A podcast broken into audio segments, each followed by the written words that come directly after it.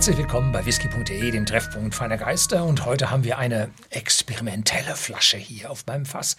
Und zwar einen Kinnahan's. Kinnahan ist eine, ja, eine irische Abfülle, keine Brennerei. Und die experimentieren mit Fässern. Und dieser Kinnahan Cask Project M Single Malt kostet bei uns bei whisky.de im Shopsystem 40,90 Euro. 45 Volumenprozente, nicht kühl gefiltert, nicht gefärbt. Und schauen Sie sich mal diese tolle Farbe an. Und diese Farbe stammt von ja, verschiedenen Holzarten, Eichenarten, die jetzt nicht wie üblicherweise durch Reifung in einem Fass, Nachreifung in einem anderen Fass, vielleicht Trippelreifung in einem weiteren Fass, nein, die haben die Fässer zerlegt und die verschiedenen Dauben der verschiedenen Fässer zusammengesetzt zu einem gemischten Fass.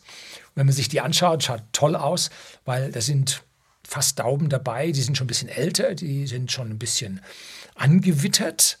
Dann sind auf der anderen Seite ganz frische dabei und welche, die sind so rötlich. Ja, wo kommt denn das her? Nun, das sind Barrikfässer vom Rotweinen.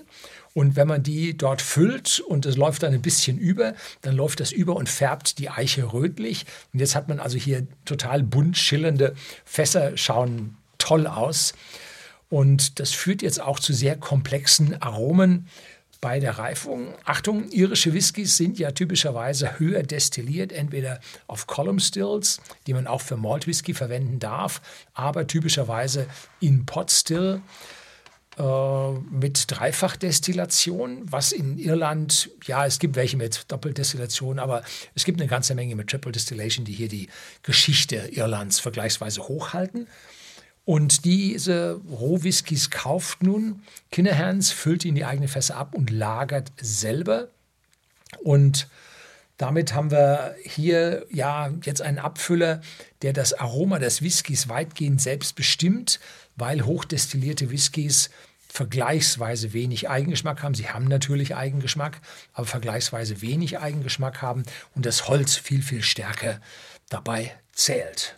Ja, Dazu, ja, was Besonderes, probiere ich heute mal auf Wunsch des Distributors das Kinderhands Glas dazu. Und es ist extra für diese Whiskys gemacht worden.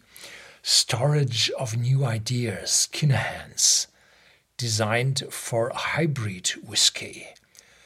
Not a regular whiskey glass. Und wenn man dieses Not a regular whiskey glass mit meinem vergleicht, dann fällt einem auf, die haben oben eine sehr ähnliche Lippe. Und diese Lippe dient dazu, dass der Whisky breiter auf die Zunge ausfließt. Dann ist hier beim Kinderherrnsglas das Volumen etwas größer als bei mir. Ich wollte es liebend gerne ein bisschen eingeschnürt äh, haben, um ja auch leichtere Whiskys, das Aroma besser aufzusammeln. Hier für die vollen gereiften Whiskys ein bisschen mehr äh, ja, längeren Kupa hier dran und dann unten einen kurzen Stiel, damit, äh, wenn es mal beim Tasting oder so auf dem Tisch enger zugeht und man dran stößt, das Glas nicht umfällt. Wenn man so höhere Gläser hat mit einem langen Stiel dran, peng liegt das da, schlägt dann vielleicht noch kaputt, wenn es umfällt. Nein, hier einen schweren Fuß, genauso wie ich. Ich habe noch ein bisschen Wert gelegt auf einen längeren Stiel.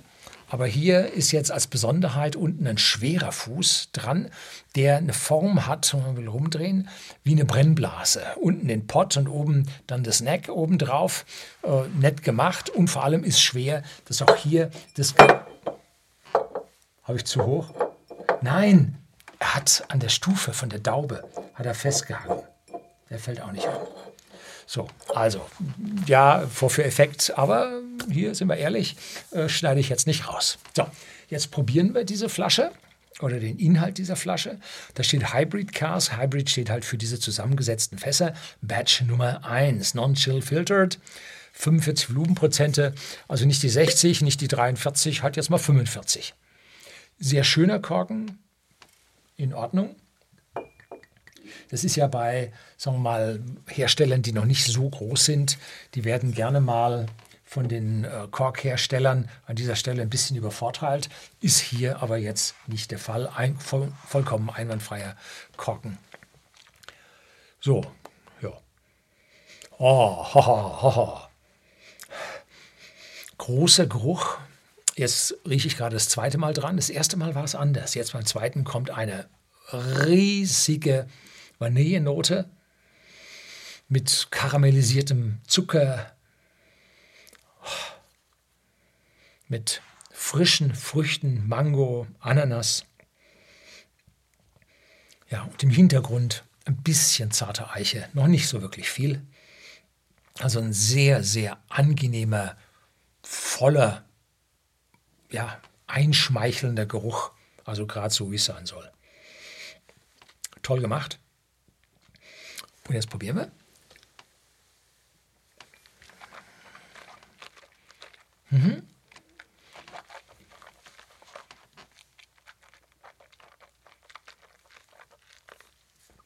Die 45 Volumenprozente gut getroffen, trägt das ganze Fassvolumen oder Fässervolumen mit in den Mund. Würzigkeit der Eiche setzt ein, Speichelfluss setzt ein. Ja, die Früchte sind jetzt mehr etwas süßlicher, karamellisierter, ja, zuckriger und ganz lang im Abgang ein Hauch von Espresso, aber nur ein Hauch, weil der Whisky trägt ja keine Altersangabe, wird auch so lange nicht in den Fässern gelegen haben oder in den, in den, ja, in den Fässern, Batch Number One, gelegen haben, dass hier die bitteren, schweren Tannine äh, in den Whisky haben reinziehen können, sondern hier ist es mild, ne? sagen wir milde Tannine. Gibt es das? Weiß ich nicht. Ja, also sehr, sehr schön gemacht.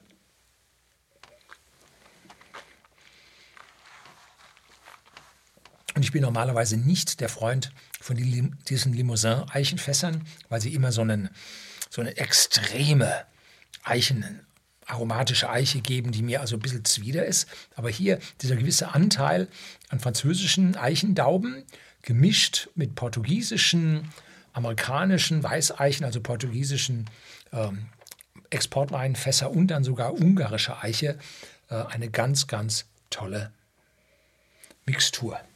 Jo, gefällt mir riesig gut, haben sie dieses Project M ganz, ganz toll hinbekommen. Das soll es für heute gewesen sein. Herzlichen Dank fürs Zuschauen.